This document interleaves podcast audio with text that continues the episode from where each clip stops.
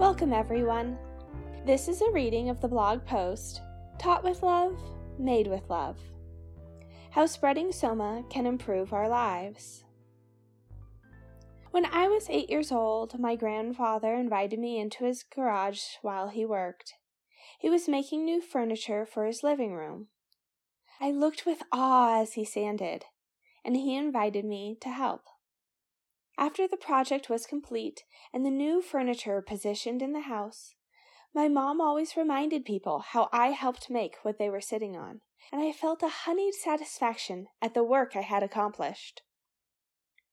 In high school, my mom remodeled her entire house. As she carefully chose every detail, she used to tell me different snippets about design. She would take me to open house after open house to look at how others had set up their places for both feasibility and style. While she bought many things, she carefully invested in handcrafted and custom items, teaching me the value of a piece made by human hands. She trusted my skill so much that she let me put up pictures in many of the hallways, a piece of furniture on the stairwell, and the curtains in the theater room, never scared to add a handmade touch. When I moved to Vegas, she forced me to buy an expensive couch and pushed me towards an apartment just above my price range. But then she drove with me to San Francisco to pick up my grandparents' living room furniture that I had helped make. She bought me silver spray paint and taught me that I could take their outdated backyard furniture and turn it into a new trendy dining room table.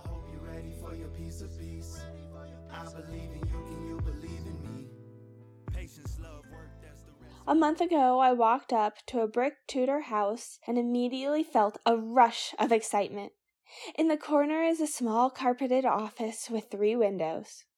It's perfect. Two days later, I returned to sign a year lease. I felt a twinkle inside as I started to imagine creating the environment perfectly suited for my business, and wondered what environment is perfect for spreading love. When I got home, I jumped onto my bed and pulled out my laptop to search for furniture for my new office. I sighed when I saw the prices. Even the cheapest piece of furniture is an entire month's rent. I dragged Michael to four different stores to see how realistic this all is. Even Walmart is out of my price range, and because of COVID, hardly anything is in stock. I think back to the living room furniture I had created, how my grandfather had used futons and crafted his own base. I think back to spray painting the dining room table so that it matched the rest of the house. I can do it. I can make my furniture.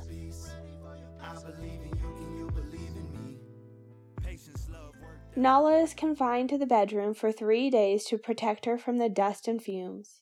We open up the windows and blow the fan despite the 15 degree snowstorm outside. I worked for three days straight, crawling on all fours in our cramped 400 square feet apartment, attempting to sand by hand the old pieces I found behind the warehouse and at the Goodwill, attempting to bring them back to life. As I sanded, painted, and primed, I was reminded of the properties of the universe. In meditation, we often talk about soma, or the nectar of immortality. It was often used in spiritual ceremonies and drunk by priests and spiritual seekers for healing. We don't know precisely what soma is, and while there is a direct reference to soma as an outside substance, as meditators we often speak about soma as energy that each one of us has inside. When we meditate, we place our energy inward and grow the soma of our souls. As my arms slid back and forth on the wood, I felt Soma flow into the wood, bringing it back to life with the nectar of my sweat. We have been accustomed to buying everything we want with a click. Much of the manual labor required for the objects in our home has been replaced by the metal machine's brute force in a cold factory. I realize how little Soma is spread and shared with love and devotion of our two hands. I wonder how significant a role it plays in the mental health crisis that is among us.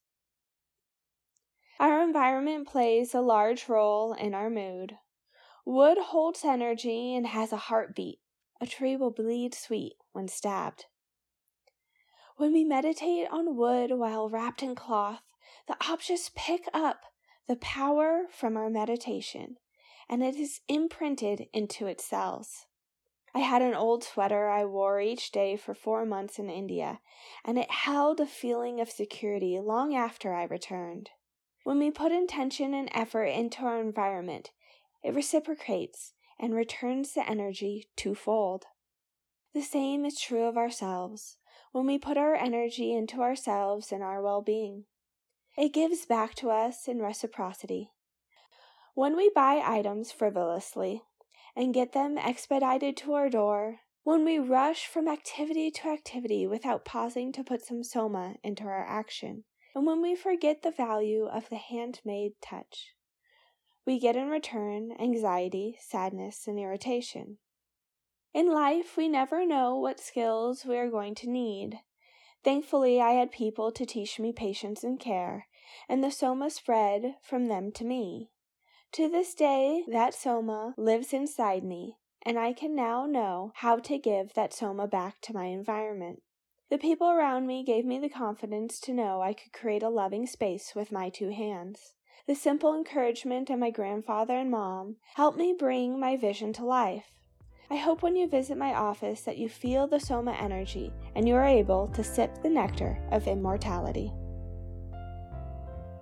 If you are interested in learning more, please visit my website, peaceofpeacemeditation.com.